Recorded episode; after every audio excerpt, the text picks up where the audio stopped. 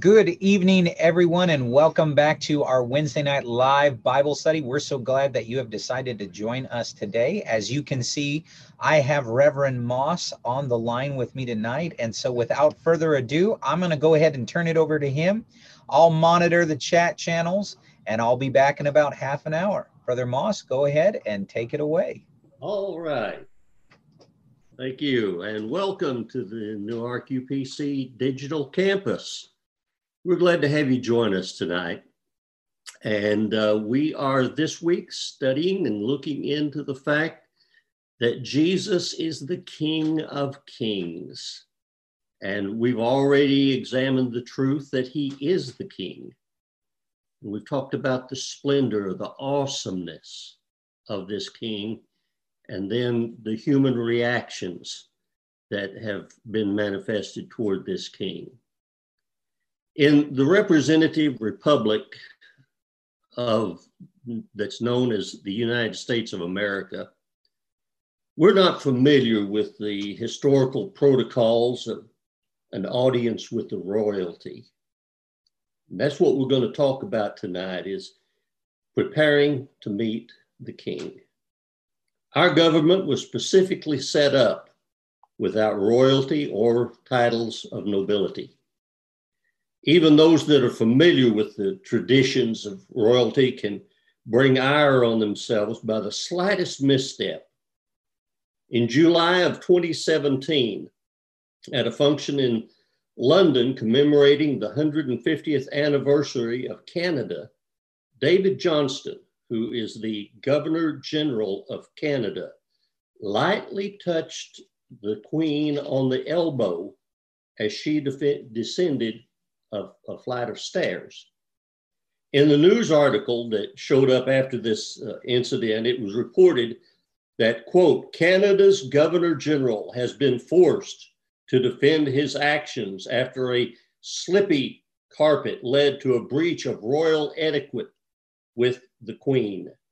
David Johnston raised eyebrows on Wednesday as he was seen to be lightly touching Her Majesty's elbow as she descended some steps at an event in London. Uh, this that kind of thing is uh, covered by DeBrett's, which is a professional coaching company, and it's also a publisher and an authority on etiquette and behavior. It was founded in seventeen sixty-nine, so they've had a little practice with this. And uh, they started out with the publication of the first edition of the New Peerage. The company takes its name from its founder, John DeBrett. And David Miller, who at this time was the uh, director of DeBrett, said, says that royal etiquette is a helpful set of instructions to show people how to behave in unfamiliar social settings. Uh, there are some do's and don'ts that they have laid out for meeting the Queen. The do's include do curtsy or bow, uh, just the head, though you can shake her hand if she reaches out to you, or you can do a combination of the two things. Uh, you must use the right greeting on presentation to the Queen. The correct address is Your Majesty, and subsequently, ma'am, uh, pronounced like jam. That's a direct quote here. Uh, be early. Guests should always arrive before a royal. Uh, take the Queen's lead. Don't talk unless you're spoken to. Don't sit until she sits, or begin eating until she does. Uh, when you are introduced to the Queen, you will form semicircles. You're presented to Her Majesty at a royal event. It's likely that you will be marshaled into position in a series of semicircles rather than straight lines. And uh, a special note here, guests should try to be empty-handed. Then we have a list of don'ts. Don't touch Her Majesty. Uh, Mister Johnston should have remembered that one. Only shake her hand if she offers it. Don't expect the Queen to start the conversation with you first if you are sitting on her left during a meal. At the first course, as it is served, she will begin her conversation with whoever's on the right, and then when the second course comes, she will turn to whoever is on the left. Uh, uh, don't leave before the queen does. If you absolutely must, you need to make special arrangements and get special permission to leave before the queen. Don't ever turn your back on Her Majesty. This is considered rude. Uh, don't take pictures uh, while you are visiting uh, her home.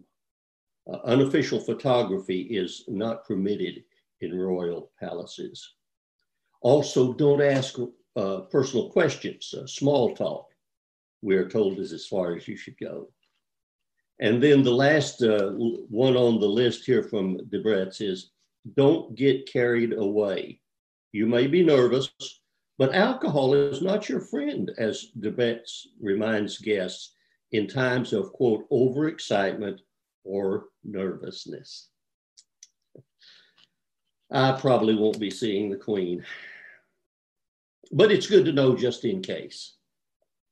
Uh, let's take a quick overview, historical overview about some protocol and etiquette, etiquette that uh, spread among people in ancient civilizations and how they've developed over the years where they've been. Uh, studies on international relations among ancient nations revealed that there were commonly accepted conventional practices that uh, were rules on relationship or principles and standards that were created as a result of uh, uh, envoys back and forth and uh, exchanging diplomatic messages, and they had to set up all these protocols. The uh, The diplomatic relations that existed between Egypt and Babel, which started in about uh, fourteen fifty B C, included highlights on the application of the standard of protocol and etiquette that were related to both diplomatic communities as well as receptions and ceremonies. In the ancient Greek city-states, there was a significant spread of protocol and etiquette standards, especially associated with the immunity of ambassadors and to the principals uh, managing their affairs. The same was evident later on during the Roman era in both the original Western arm and then later the Eastern arm of the Roman Empire that was centered in Constantinople. In Arabia, and please pardon me if I get any of these names uh, mispronounced, Uh, but during and following the, the Umayyad Caliphate area, which there were protocols for rulers and for ministers.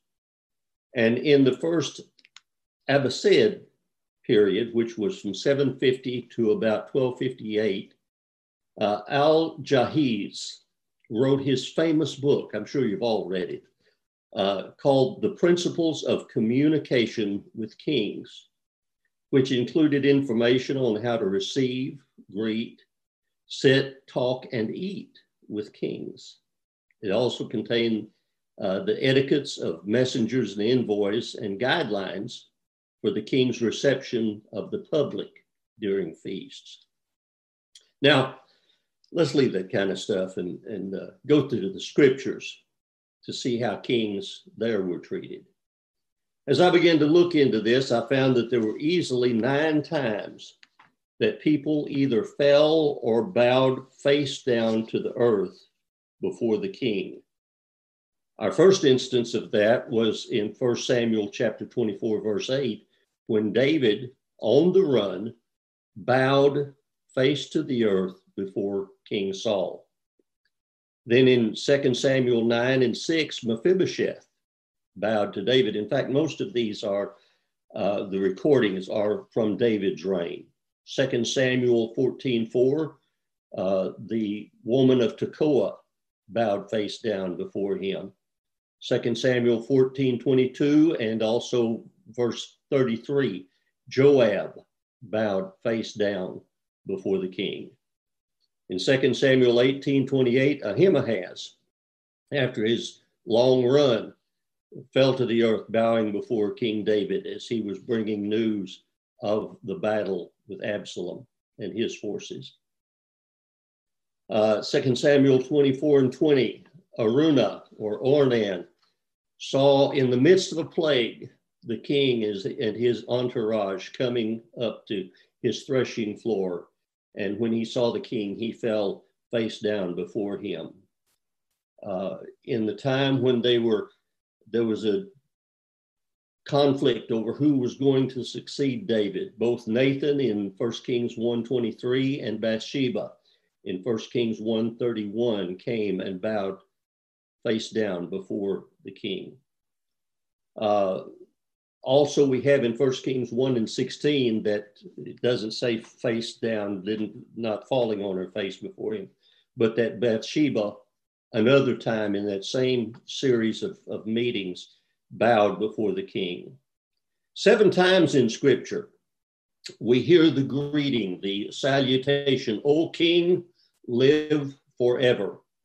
Those are found in First Kings one and thirty-one, Nehemiah two and three, and then uh, five times in Daniel, in Daniel chapter two, verse four, three, verses eight and nine, five, verse ten, uh, chapter six, verse six, and then in chapter six, verse twenty-one. Three times in the book of, of Esther, and we are talking here of the, the, the Medo-Persian Empire, we are told that part of the protocol of coming in to meet the king, especially if you had not been specifically invited into his presence, was that he must extend to you his golden scepter. And if that golden scepter was not extended, then the guards would drag you off and execute you for disturbing the king. And uh, it was a, a fearsome thing, as we're going to see here in a little while, to raise anything that would irritate the king, because he was so powerful, and, and all he had to do was absolutely nothing. He just had to sit there and you were automatically Uh, taken away and uh, disposed of. Those are found in Esther chapter four, verse eleven, five, verse two, and in eight, verse four. Then there are times when people came before God, and, and uh, uh, Genesis seven and thirteen tells us that Abram fell on his face to before God. Numbers twenty-two and thirty-one, Balaam, when he saw the angel that had stopped the Uh, the donkey from uh, going on and, and slaying Balaam. Uh, Balaam bowed down his head and fell flat on his face. I'm sure all of us have done that socially a time or two, fallen flat on our face. In Joshua chapter five and verse fourteen, uh, the captain of the host of the Lord met with him, and Joshua fell on his face to the earth and did worship. Second Chronicles twenty and eighteen, Jehoshaphat bowed his head with his head face to the ground, and all Judah and the inhabitants of Jerusalem fell before the Lord, worshiping the Lord. Uh, in Ezekiel one twenty-eight, as well as Ezekiel three twenty-three and Ezekiel forty-four and four, the glory of the Lord filled the house or filled the place, and Ezekiel reported, I fell upon my face. This is a, a sign of respect. This was a, a, a sign of, of obeisance and worship to the supreme majesty uh, of the king or of our God. In Matthew seventeen and five, uh, as they were upon the Mount of Transfiguration, the Lord spoke out of the cloud. And in verse six, it says, and when the disciples heard it, they fell on their face and were sore afraid. And then I'll finish up on this little uh, excursion here about uh, falling before the king and bowing before the king with Revelation one and seventeen. John on the Isle of Patmos said, and when I saw him, I fell at his feet as dead. Now let's switch gears and, and go in a little different direction here, because we've got a lot of things to cover as we're looking into this tonight. But I'd like to start in a place where it's always good, and that's at the very beginning. In Genesis chapter one, and verse number one. In the beginning, God created the heaven and the earth. The same mind created, or he designed and created both the heavens and the earth. And if you'll notice in, in many products in, in our world, you can see that there are design touches that when a, a particular company or a particular individual designs the different products, that the products hold the mark of having come from that designer. The same kind of thing goes with the great artists, the great masters of old, uh, as, as they painted, that you can tell that uh, this is a, a Van Gogh and this is a Rembrandt, just by the, the way it is produced, by the, by the mind that produced it, operated in a certain way. So there are similarities between heaven and earth. And in both testaments, our king drew parallels between these two realms. In the Old Testament, among lots of other things, it was pictured centrally in the temple, in the tabernacle and temple that uh, they built in the wilderness and then in Jerusalem. And in the New Testament, many times specifically through parables. Let's take a look at some of those parables. I'll start there. And Uh, just as an English lesson, uh, even though they were given probably in Aramaic, uh, is the fact that for the English way of looking at it, the first few of these will be metaphors, and the latter part of them will be similes. In Matthew thirteen nineteen, Jesus was talking about the Uh, parable of the sower and the seed, and he said, "This is he which received seed by the wayside." Verse twenty, "The same is he that heareth the word, and anon with joy receiveth it." He's talking about the stony ground. Then the, the thorny ground in Matthew thirteen twenty-two. "The thorny ground is he that heareth the word, and then the care of the world chokes it out." Verse number twenty-three, "The good ground is he that heareth the word, and the care of this, uh, and understandeth it." And then he switches to similes, uh, Matthew twenty, uh, thirteen and twenty-four. And notice here that he is making a specific connection. "The kingdom of heaven is likened unto a man which sowed good seed in his field." That's also talked about in Mark four and twenty-six.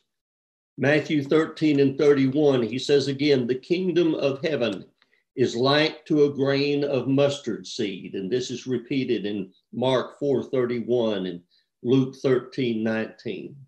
I know I'm giving you a lot of scripture, but this is a sermon. This is church. And in Matthew thirteen and thirty-three, "The kingdom of heaven is like unto leaven," which Luke repeated in uh, chapter thirteen and verse number twenty. Verse forty-four of Matthew thirteen says, "The kingdom of heaven is likened to a treasure hid in a field." Do you see the, the mind that has taken both of these things? The kingdom of heaven and, and heavenly things are, are like something that you can understand and recognize on earth. Uh, Chapter thirteen and verse forty-five, "The kingdom of heaven is likened to a merchant man." Verse forty-seven, "The kingdom of heaven is likened to a net that's thrown out and brought back all sorts of fish." The, uh, chapter thirteen and verse fifty-two, "Every scribe which is instructed under the kingdom of heaven is likened to the man that is a householder, bringing forth old and new from his treasures." In Matthew twenty and twenty-one, uh, Jesus again comes back and revisits this same thing with, "The kingdom is of heaven is like unto a um, householder." And in this, he then goes into the parable of the man who goes out early in the morning and hires workers, and then through the day until it's almost quitting time and he's still hiring workers. That's like the kingdom of heaven. And in Matthew two and tw- uh, twenty-two and two, the kingdom of heaven is likened to a certain king that made a marriage for his son.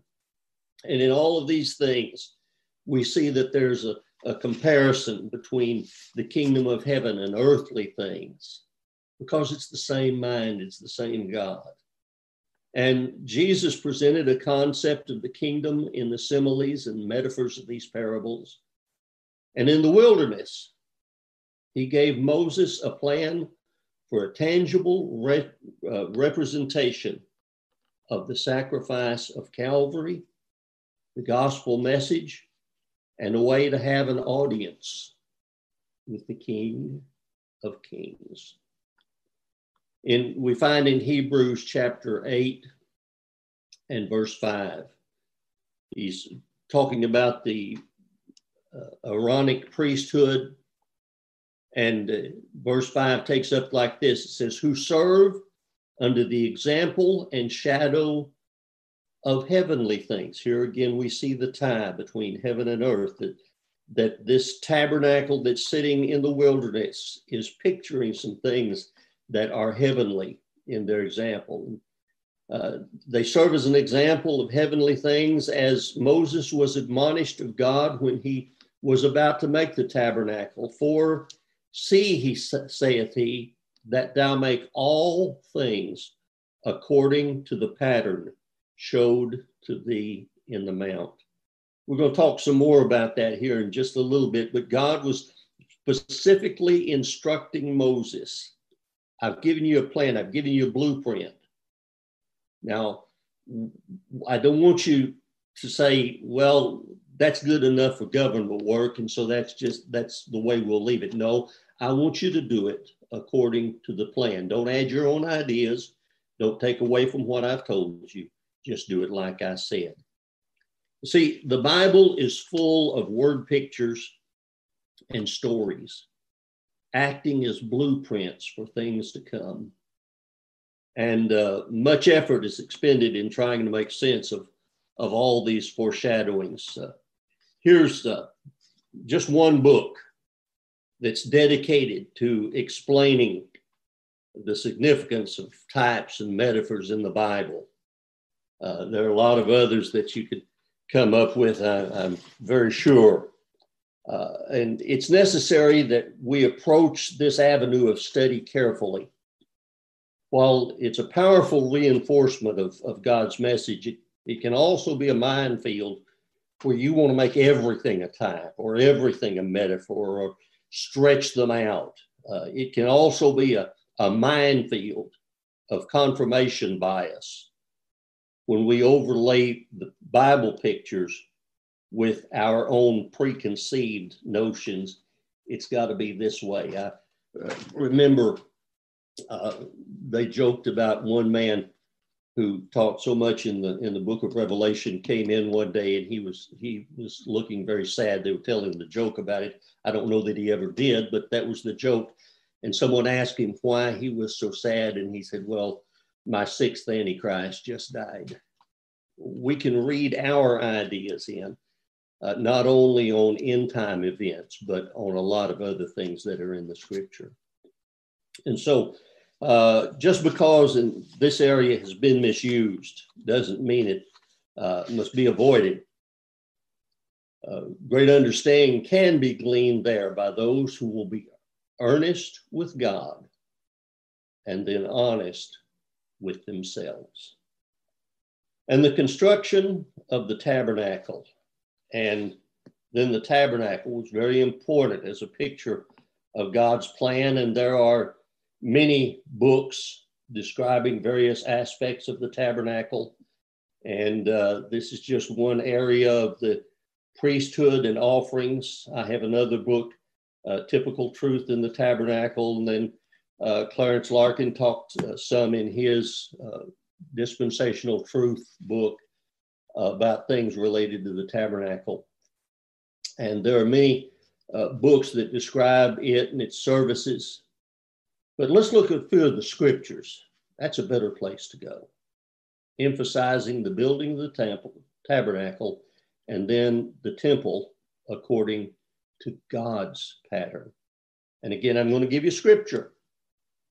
Uh, Exodus twenty-five and nine, the Lord spoke to Moses and said, according to all that I show thee, after the pattern of the tabernacle and the pattern of all the instruments thereof, even so shall ye make it. In Exodus twenty-five and forty, and look that thou make them after their pattern, which was showed thee in the mount.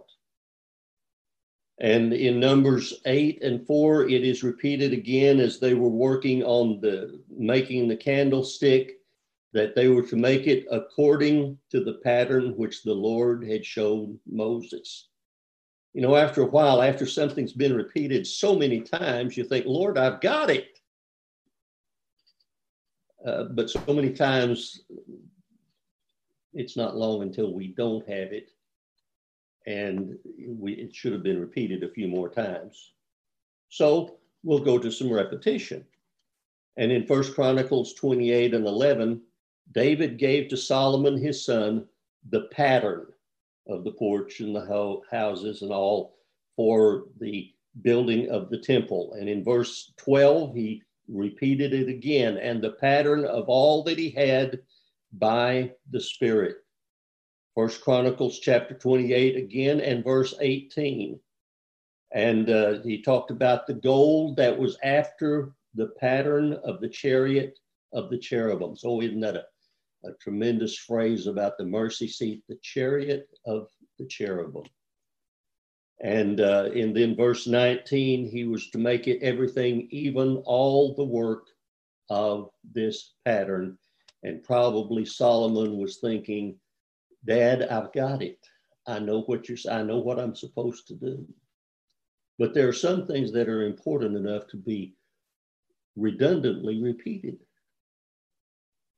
And then the Lord presented uh, uh, the uh, tabernacle to us. And I'm going to try my, to share my screen here tonight. This is, uh, we'll try if that works.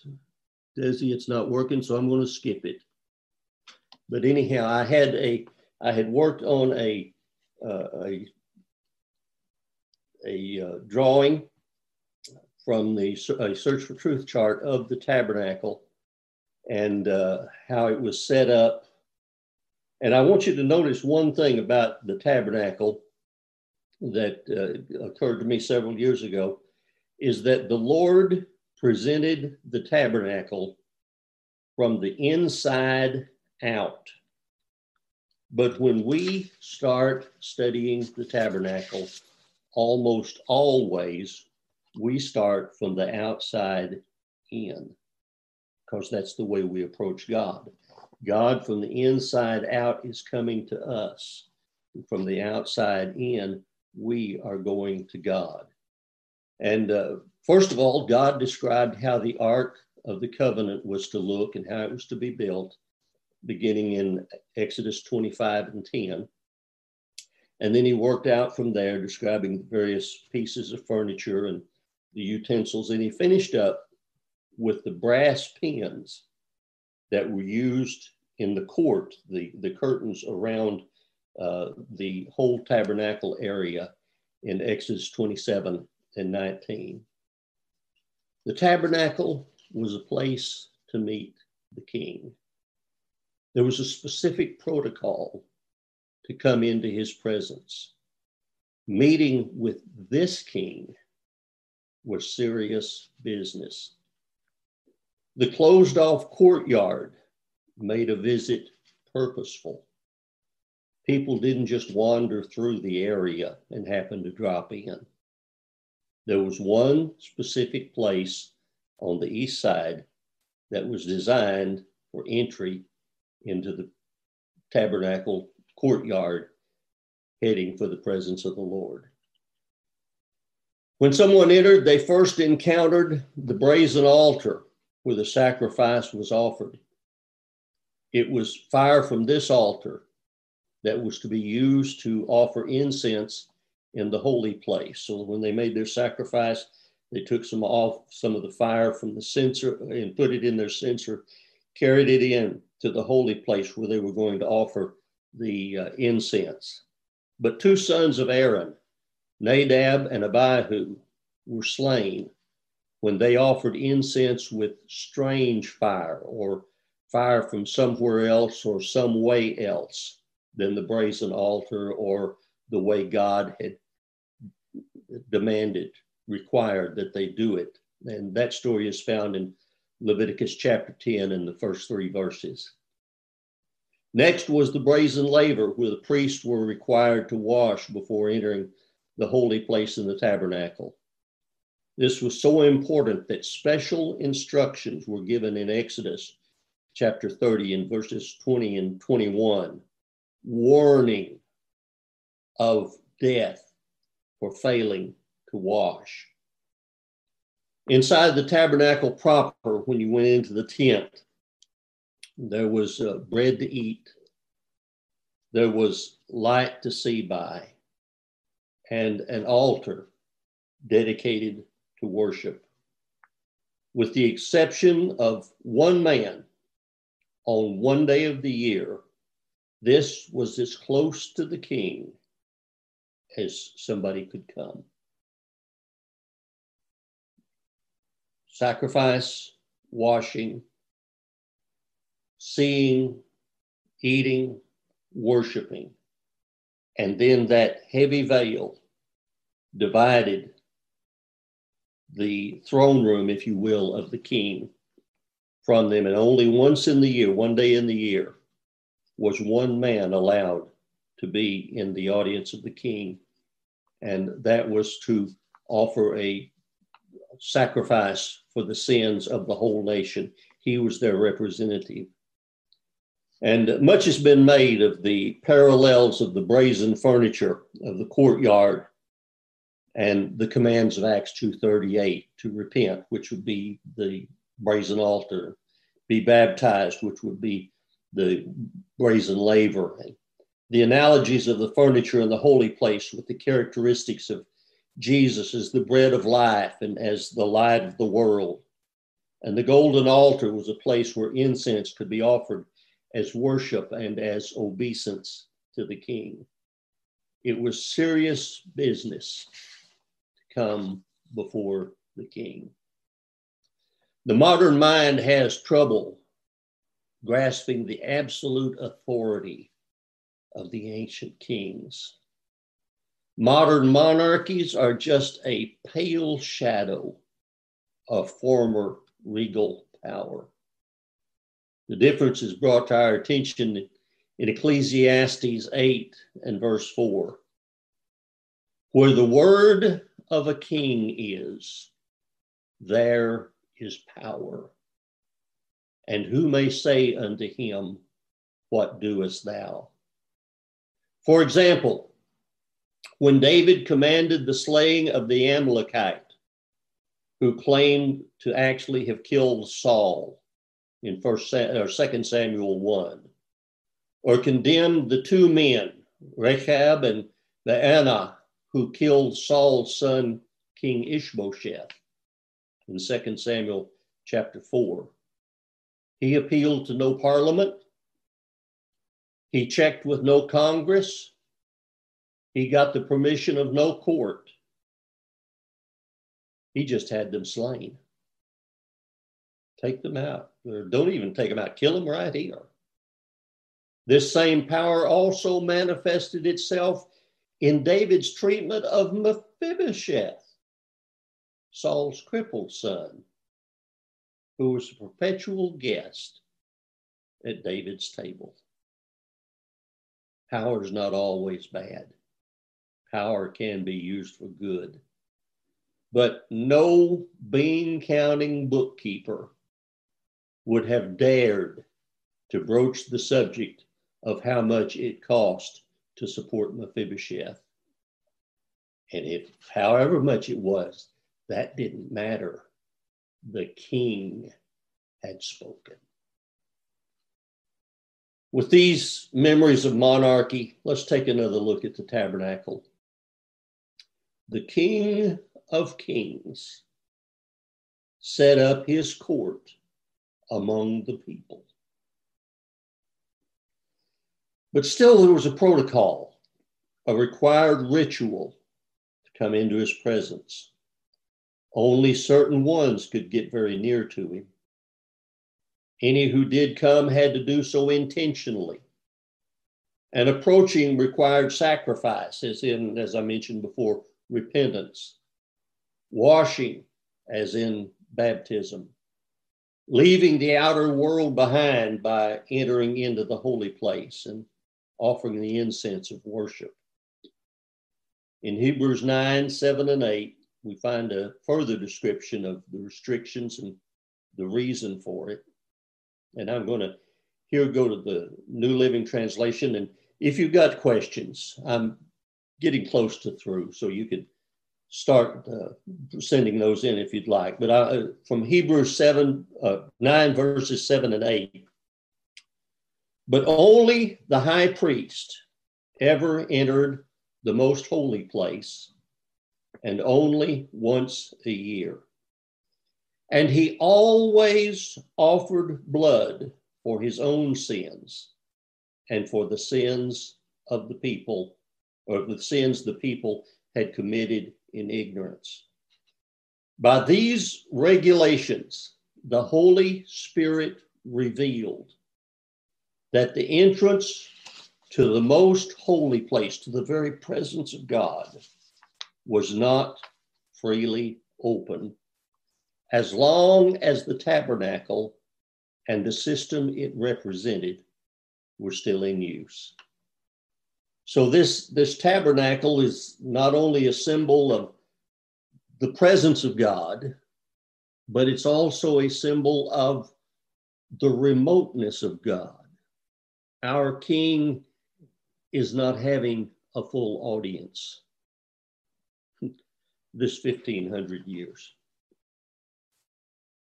And while the King himself walked among us in flesh, he made some adjustments. You know, he can do that.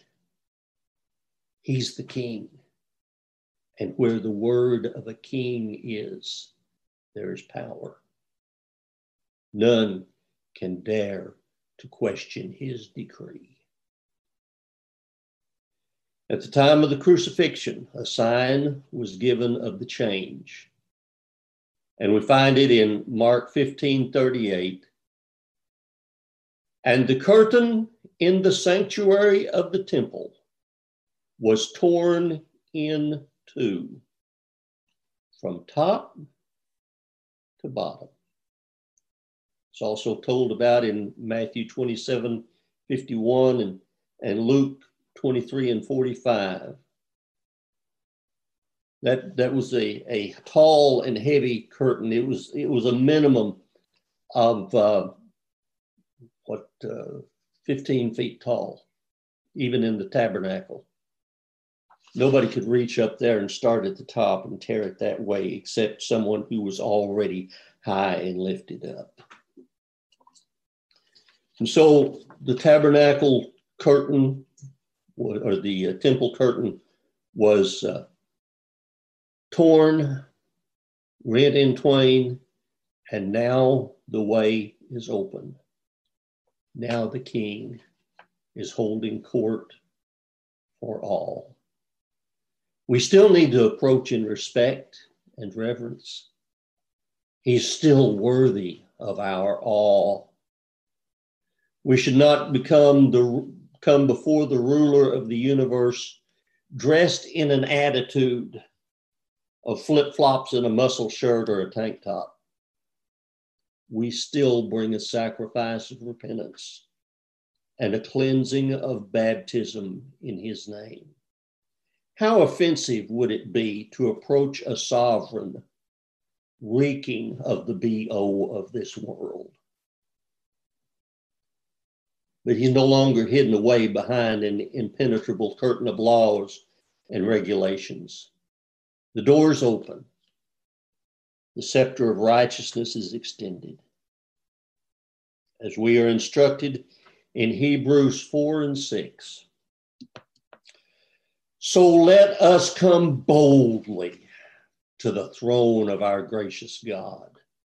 There we will receive his mercy, and we will find grace to help when we need it most.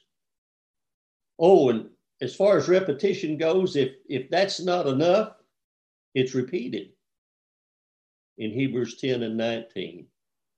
And so, dear brothers and sisters, we can boldly enter heaven's most holy place because of the blood of Jesus. I'm going to see the King. Let's go together. Let's go into his presence. God bless you. Desi, have we got questions? Yes, we do. So I'm coming back. And in fact, one of the last questions that was submitted, you kind of hit it, but let's just go ahead and address it cor- uh, directly, I should say. And so one of the questions that came in asked, we see in the Old Testament that there were wrong ways to approach God as king. So in what ways is it possible for us to wrongly approach now? We no longer have a sacrificial system, but do you feel, and, and you've already kind of hit on this, I just want you to make it real plain. Is it possible for us to still incorrectly approach God now?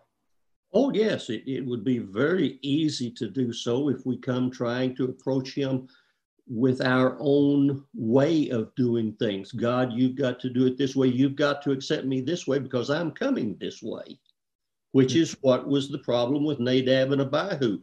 God said, do it one way. They decided they wanted to do something else, which is the same basic problem that people have today when they uh, look at the Word of God and they say, well, I don't, I don't have to do that.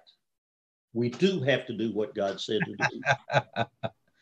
And it may not be as spectacular and dramatic and instantaneous as fire coming out from the Holy of Holies and burning up Nadab and Abihu. But in the long run, it can be just as fatal, not only temporally, but eternally. Deciding that you can... You can do it your way. God, however you want. Gotcha. So let's flip this over another question. Let's do the opposite side of this coin. How can we ensure that we are approaching God in an appropriate way? Well, one way would be to find out what he wants us to do and then do that. It, it comes down again to knowing what the Bible says. Jesus said, I do always the things which please him. Well, how do you know what pleases him? You've got to, you've, you've got to know what he likes. How do you know what somebody likes? You spend time with them. Mm-hmm. Uh, my wife knows what I like to eat, uh, and and so those are things that uh, get prepared more often. If I know what God likes, how he likes me to be with him, what he wants, and he's given us an instruction book. I mean, yeah. DeBrett's has, has books on how to get ready to meet the queen. We've got a book that tells us how to get ready to meet the king. Yes. The Bible. Yes, absolutely. So can you give us at a high level, just quickly, for those who may be joining the broadcast and listening, what are some things we need to be conscious of when we approach this king? In other words, when we come before God. Okay, we need to uh, be involved with, with basically two things, I guess you could say, mm-hmm. is our attitude and our actions. And I think that just about accomplishes, uh, encompasses everything. Uh, we've got to do by action what he tells us to do. And a lot of times our actions are the result of our attitudes, such as repentance. Unless we realize our sinful state and our need of his touch of forgiveness in our lives, if we don't have the right attitude, then we're just saying words.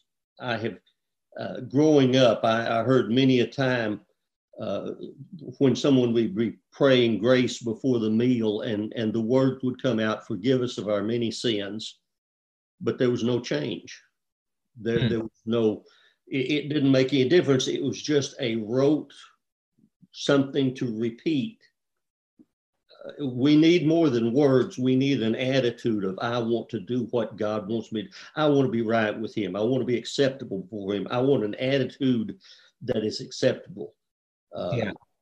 We've, we've all seen, uh, all parents of kids of any age at all have, have seen them do what they were told to do, but we knew they weren't wanting to do it. I heard the story oh, yeah. of a little, little boy that was sent to the principal's office, and and uh, when he walked in, the, the principal told him, son, take a seat. And the little boy just stood there, shook his head. And the principal said, I said, sit down. And he shook his head again, kept standing. The principal, this was a long time ago, so he went over, took him by the shoulders and put him in the seat. And the little boy said, I'm still standing up inside. Yeah. A lot of us are still standing up inside. Mm-hmm. Right. Right. And we've got to, we've got to keep a right attitude. God, I want what you want for my life. I, I want to be obedient to you, not just, not just by the action, but I want my attitude to be right while I'm doing it. Mm-hmm. Absolutely. You mentioned this idea of rote, and it was interesting. Right about the time you said that, someone submitted a question that said, how do we ensure that when we approach God, it does not become rote? Keep your experience with God fresh. So what does that mean? That, that means study your Bible. I could use a famous phrase. It's at least famous around here. Do a slow reading. Oh, I've heard that a couple times before. Yeah. Yeah, uh, I like that idea. Do a yes. slow reading. Yeah. Uh, interesting what things you will uncover at a walking pace that you might miss at sixty miles an hour. Mm-hmm. uh, and, and then Take, take all opportunities, and this is especially important in the days that we are in now, literally, that we take every opportunity to get close to God, to listen to him, to talk to him, to be sensitive to his leading. Mm-hmm. Uh, we, we can get so busy day to day, wrapped up in, in the moment, that we forget that we are the children of the King. And yeah. he has a job for us that transcends anything else that we might be doing to make money or to uh, anything else. Uh, and so we need to stay sensitive. We need to take advantage of everything we can to learn more about him, to as much as we can gather with the people of God. You say, well, the church is closed. No, the church is not closed. The church is deployed. Yeah. The building's closed right now, but not the church. The, the building's closed, but not the church. The church is still as alive and is as active as it. In fact, this part of the church is more active than it's been. Yes, it is, if you're paying attention. We've been in revival for six months and only taking one rest night a week. We've been having services for six nights a week, on and on and on for months. That'd be a major revival if we were meeting in person. Yeah. Uh, and, and so what we're looking at is we have an opportunity here to get together. Uh, someone talked to me recently, very, very recently, and talked about that there was, there was just a difference when she could be looking at the evening services at the time when they were first being broadcast. It was just different to be mm-hmm. getting them then, when she knew all the rest of the church was assembled. Yeah. It was different than it was if, if she happened to catch it later. Mm-hmm. And That's that's the thing. We have an opportunity to be together. Now, I don't see you and you don't see me except for things like this with Zoom right. and through a screen. But, through a screen, but God sees us all together, and together we can worship him. Together yes. we can learn of him. Together we may be physically separated, but we're not all sitting on the same pew at church. And I'll guarantee you that there are times when you go to the church house and you go through a whole service, and there are some people that you never see for weeks on end, and you're both in the same service. This is just a different type of, of not seeing them. But yeah. We've got technology now that that the, the apostles, the early church would have just drooled to have, so that they could get together in, in more ways, more times. Yeah. If we're going to have a, a, a pandemic, this is the day to have it, because we've got technology that takes us way in, above and beyond what anything that a previous generation has had. And I'm, I'm looking at, at this thing that when we go back together, we're going to be some of the biggest fools on God's green earth if we don't continue something of a digital campus. There are possibilities here that are yes, way beyond anything we can imagine. We've not, we've just scratched the surface with this. Yeah. Absolutely. And that's an old man talking. But you see it, and I appreciate it. I see it. I don't understand it, but I see it.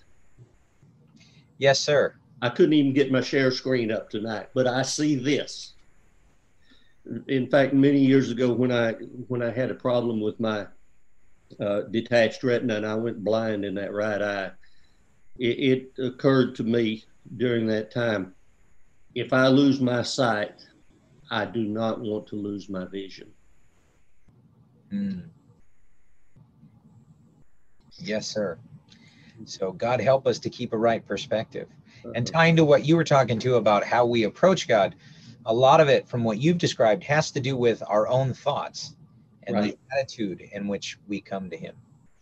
So I'm going to swing back around. I tried to lump some questions together that were of a similar nature. Let me swing back around to the first question that was submitted tonight. And we had someone uh, ask a question about, you mentioned in the Old Testament, these sacrifices and how once a year the high priest could come in and make this sacrifice in the holiest of holies, in essence, before the king. And you mentioned it just briefly, but if you could go back and elaborate just a little bit more, what, what was going on with that sacrifice? What what was this high priest doing once a year when they were allowed to come directly into the Holy of Holies and offer this sacrifice? Oh my, that was Yom Kippur, the Day of Atonement. Mm-hmm. We talk about it as, uh, we've even mentioned it tonight, but I was very careful in how I tried to present it uh, in my message here this evening. We get the idea that one time One time in one day of the year, the high priest could go into the Holy of Holies. It's not right. It was one day. It was one day. It was one day. But on that day, there was a high priest who went to bed very, very tired that night because he had been busy, busy, busy. He was in and out of that Uh, Holy of Holies, making multiple sacrifices. He had to make a sacrifice, first of all, for himself. He had to make a sacrifice for the sins of the people. He had to, to change clothes in, in the midst of all of his uh, ritual there uh, before the Lord. And the thing was that he was going in there with the blood of the sacrifice mm-hmm. and sprinkling it on the mercy seat. Mm-hmm. For the this, there were there were sacrifices every day, at least twice a day. Oh, we so, see that the morning and the evening sacrifice. Morning and evening sacrifice. At referenced least twice many a times in the scriptures. Yeah. And on this Day of Atonement, on Yom Kippur, that was a special day. People would set aside the day; it would become a Sabbath for them. Mm-hmm. And they would concentrate on prayer, on worship that day. Uh, the high priest would have s- special ceremonies. There were special offerings. There were, there were two goats. How much time have I got here? We've got about five minutes. Okay. Uh, but on, on that, a little bit more detail. Yeah. yeah. He, he offered a lamb, but there were two goats.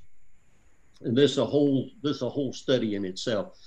But they would bring two goats before the high priest, and he would draw lots, uh, pieces of clay or some such that had two names on them. One of them was the name of the Lord, Yahweh, that tetragrammaton. And on the other one was the word Azazel, from which we get the term scapegoat. Mm-hmm.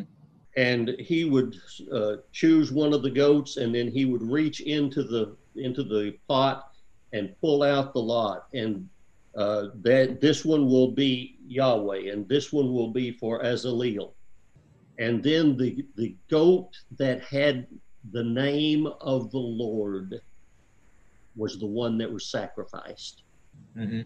And the blood of that goat was put on the mercy seat to atone for the sins, for the forgiveness, the covering of the yeah. sins of the nation of Israel. The uh, before he sacrificed the goat, he named upon it, he put his hands on his head and named over it all the sins of Israel. Then the other goat was taken by another priest out into the wilderness and let go. It was the scapegoat. Some folks say, well, it had all of the uh, all of the sins. No, the sins were taken care of there at the altar. But I, I remember a day that there stood two men before the high priest. It was Passover time, but there was still an atonement going on. And there was uh, one of them who had the name of the Lord, and there was another one who was a rascal.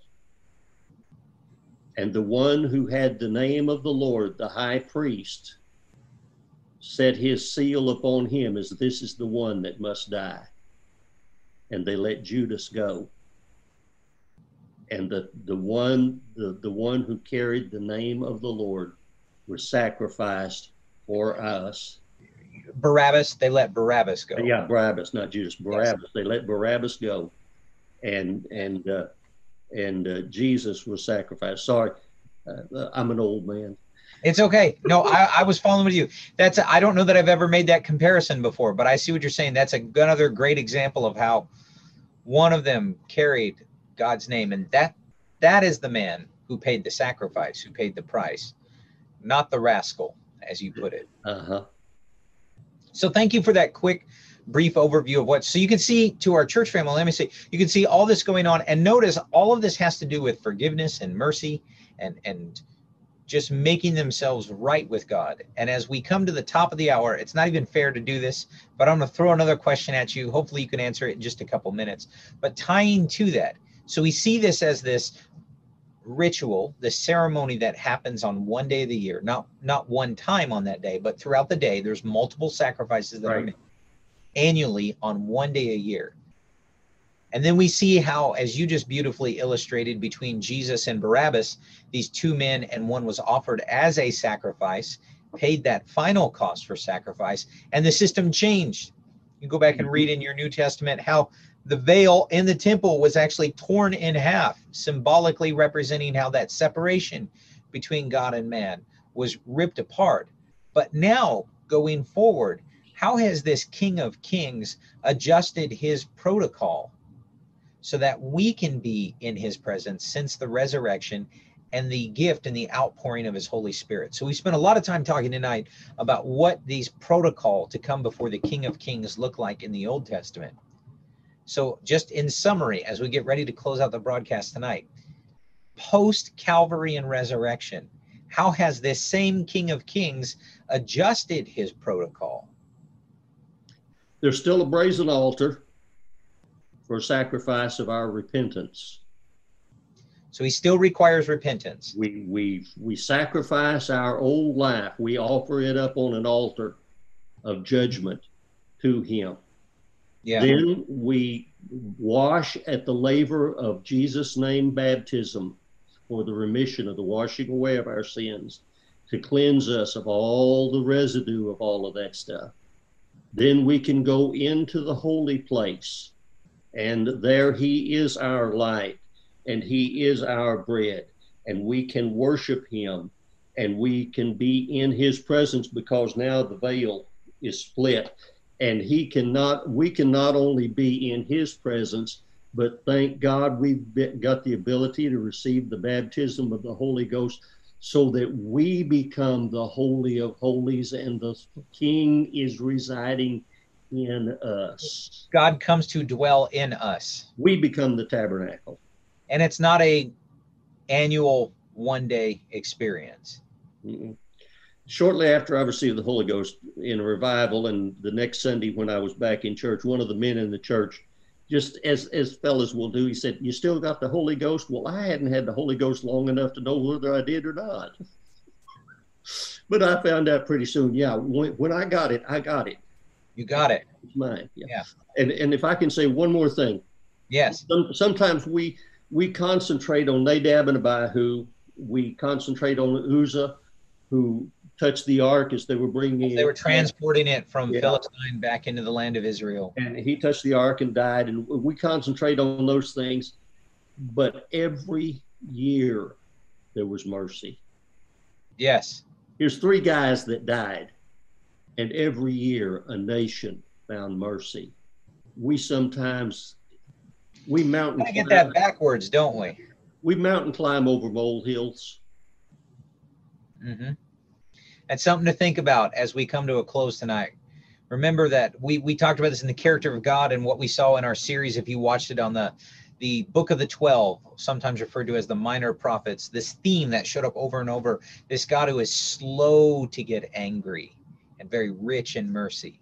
And that same God, that King of Kings, invites us into his presence, and he gives us the gift of his Spirit that allows him to dwell within us.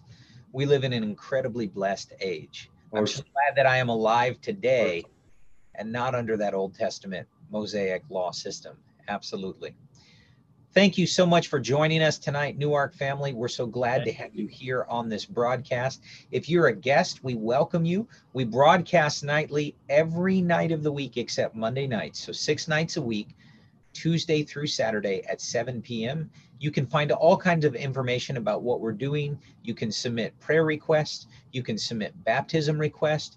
You can submit a chance to connect with one of our online small groups, connect with other people, find our Bible study lessons, our media page, which has six months worth of sermon archives that we've been doing through this whole COVID nineteen period. All of that can be found on our website at newark u p c dot info, and we welcome you to go check us out there. We thank you for joining us. And to our Newark family, just a reminder, next week we're going to be doing a conference theme, and so you will be receiving an email this Friday with more instructions about that. Our broadcasts are going to look a little different for this upcoming week, Saturday, Sunday, Tuesday, Wednesday, Thursday, and Friday of next week, but you don't want to miss it. They're going to be a little bit longer in length, but they're going to be extra special. And we pray and hope that all of you will find it as encouraging as we do. Thank you so much for joining us. God bless you, church family. And everyone, have a good evening.